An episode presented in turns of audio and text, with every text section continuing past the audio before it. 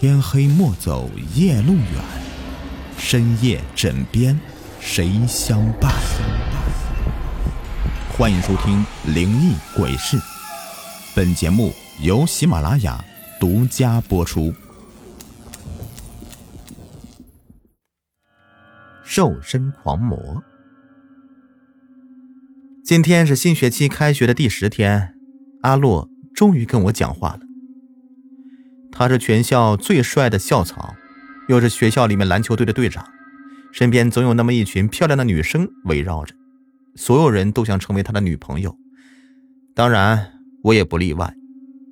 只可惜阿洛的女朋友小丽是一个身材消瘦的女生，而我却是一个身材臃肿的胖丫头。谁说胖子就不能拥有爱情啊？谁说胖子就注定要单身狗啊？说的真准，身边所有的闺蜜都是为了把我当做陪衬而选择跟我做朋友的。她们每次带我去餐厅，都会假惺惺的点好多好多菜，然后拍照发朋友圈，写上“今天胃口特别好，吃吃吃，我要把你们全都吃掉。”自己呢，却只吃一点点。剩下的全部都给我，还装模作样的说：“这些呢都是这餐厅里面最好的，你多吃点天晓得他心里是不是想的是，对，多吃点你越胖就会越显得我漂亮了。该死的我还要装作对方是为我好的样子，把那些最好的饭菜吃完，然后看着对方的优雅的发个朋友圈，哇，吃了这么多呀！真担心会不会发胖呢？操！晚上回到家，打开朋友圈，见到小丽又发了张和阿洛出游的照片。哼，小婊砸，赤裸裸的秀恩爱，真不知道阿洛为什么会喜欢上她呀？还不是因为她身材好，又天生一张锥子脸。身边那些同样喜欢阿洛的女生，也纷纷在背后议论着小丽。我也这样认为，所以我就开始减肥、节食、催吐、运动。一周下来，整个人都是头晕眼花的，甚至大白天晕倒，住进医院。结果从医院里面出来以后，整个人又比减肥前还加重了两公斤，瞬间有种绝望的感觉。难道胖子就注定一辈子只能做个胖子吗？听说你住院了，怎么回事？好些了吗？天哪！阿洛此刻就站在我面前，用他那标准式的暖男微笑和带有磁性的声音和我说话。没，没事儿。我结结巴巴的说不出来话。这个时候，身后传过来小丽的声音：“阿洛，我们走吧。”然后就看着阿洛笑着同我道别。然后我们擦肩而过，又看着他跟着别的女孩牵手离开。这一切就像是一场梦，却又那么的的的确确真实的发生了。今天是新学期开学的第十天，阿洛终于跟我讲话了。晚上，小丽突然邀约我吃饭，原本想减肥，却又不好意思跟外人讲。只好硬着头皮去了。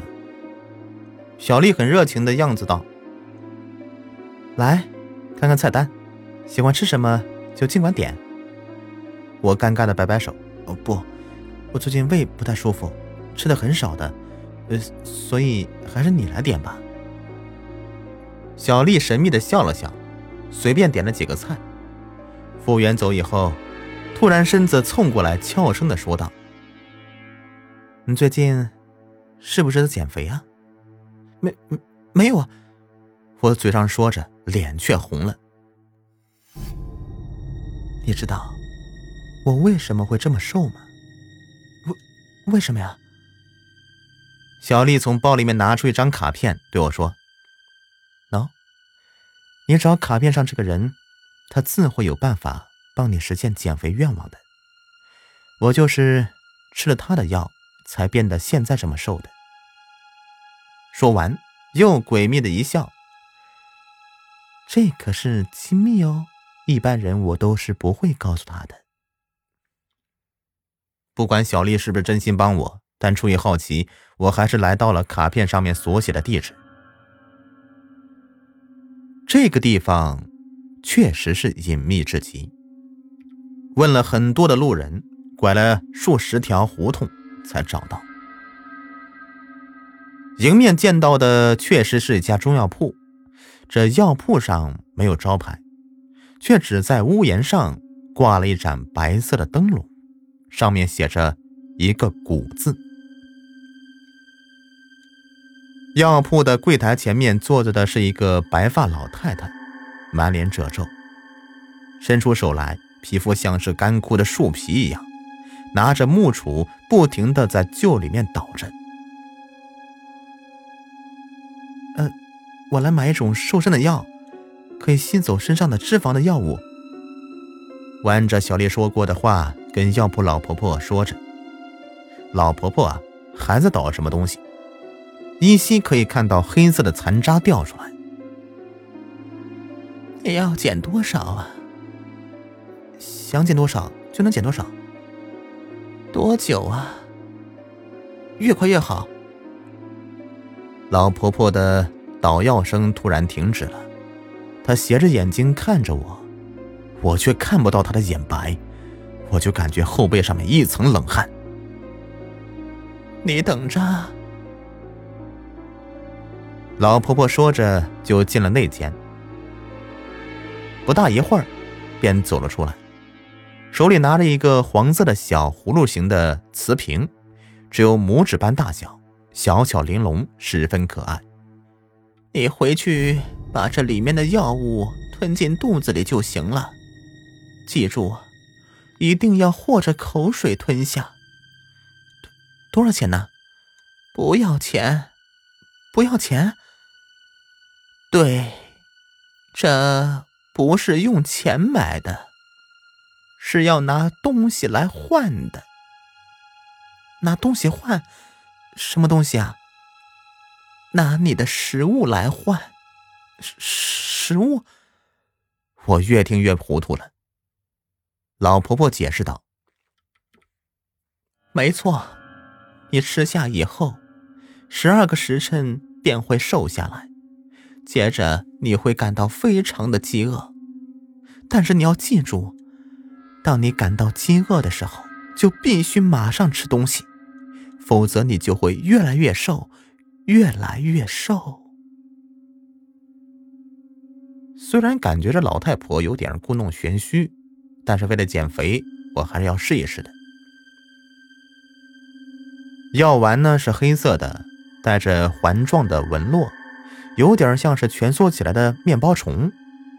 越仔细看，越觉得恶心。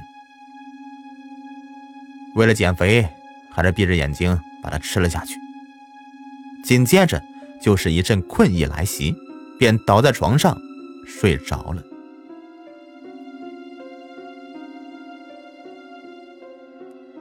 醒来的时候已经是第二天了，并没有像老婆婆说的那样有很严重的饥饿感。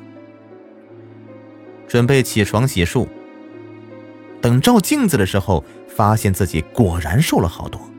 体重由原来的六十公斤一下子变成了五十五公斤，一夜之间减掉了十斤体重，简直太不可思议了。上学的路上，感觉周围的目光全都集中在我的身上。到了学校，所有同学都在问我我是怎么瘦下来的。我只是笑笑不说话，全班恐怕只有小丽知道原因了。放学的时候，我和小丽还有阿洛三人走在一起。阿洛突然问了一句：“哎，你好像真的瘦了呀？”我脸一红，偷偷的瞄了一眼小丽。小丽尴尬的笑了笑，对阿洛说道：“瘦了还不好吗？这说明人家减肥成功了呀。”之后我们三人便经常在一起上下学。阿洛跟我说话的时间也多了。我也就一直按照那个老婆婆的嘱咐，一旦感到饥饿，我就马上吃东西。但是从那以后，体重就再也没有减下来过。我怎么见你的体重最近没什么变化呀？在学校食堂吃饭的时候，小丽突然坐在我对面，小声的跟我说：“你是不是听到老婆婆说了什么？一饿就要吃东西，所以你是不是一旦感到饥饿就赶快吃东西啊？”我傻傻的点点头说：“是啊。”哎，小丽一拍大腿：“你错了。”这种药物是越饿就会越瘦的，总是吃东西是瘦不下来的，是吗？我半信半疑。你是不是感觉最近饭量越来越大了？对呀，我点点头道。确实，最近的饭量明显变大了很多，但体重却一直保持不变。哎，就是嘛。小丽像是猜中什么似的兴奋道：“所以说啊，只有饿才能瘦下来。”你又想吃还想瘦，哪有这样的好事啊？这听起来好像挺有道理的呀。想想少吃一顿应该不会有什么问题，于是便真的尝试在饥饿感来临的时候没有吃东西。果然，体重再一次的轻了十斤。以前的衣服全部丢掉，对着镜子里的自己越看越喜欢，以后谁也不敢叫我胖妞了。嘿嘿。对不起，我想你是误会了，我们在一起不合适。直到那天晚上，我约了阿洛出来吃饭，明知道这不合适，太对不起小丽了，但却还是忍不住的向她表白了，结果却遭到了拒绝。为什么呀？那天整夜我都没有睡着。原以为可以顺理成章的开始一场恋爱的结果，却被生生的扼杀在了摇篮里。转念一想，一定是自己还不够瘦，于是我就发誓开始绝食。第二天就一整天把自己锁在房间里，没有出门，也没有吃东西。冰冰，小丽敲了半天的房门都没有人开。于是她尝试着扭动了把手，门开了，没有锁。他小心翼翼的走进房间，轻轻的叫了声：“冰冰，你在吗？”没有人回应。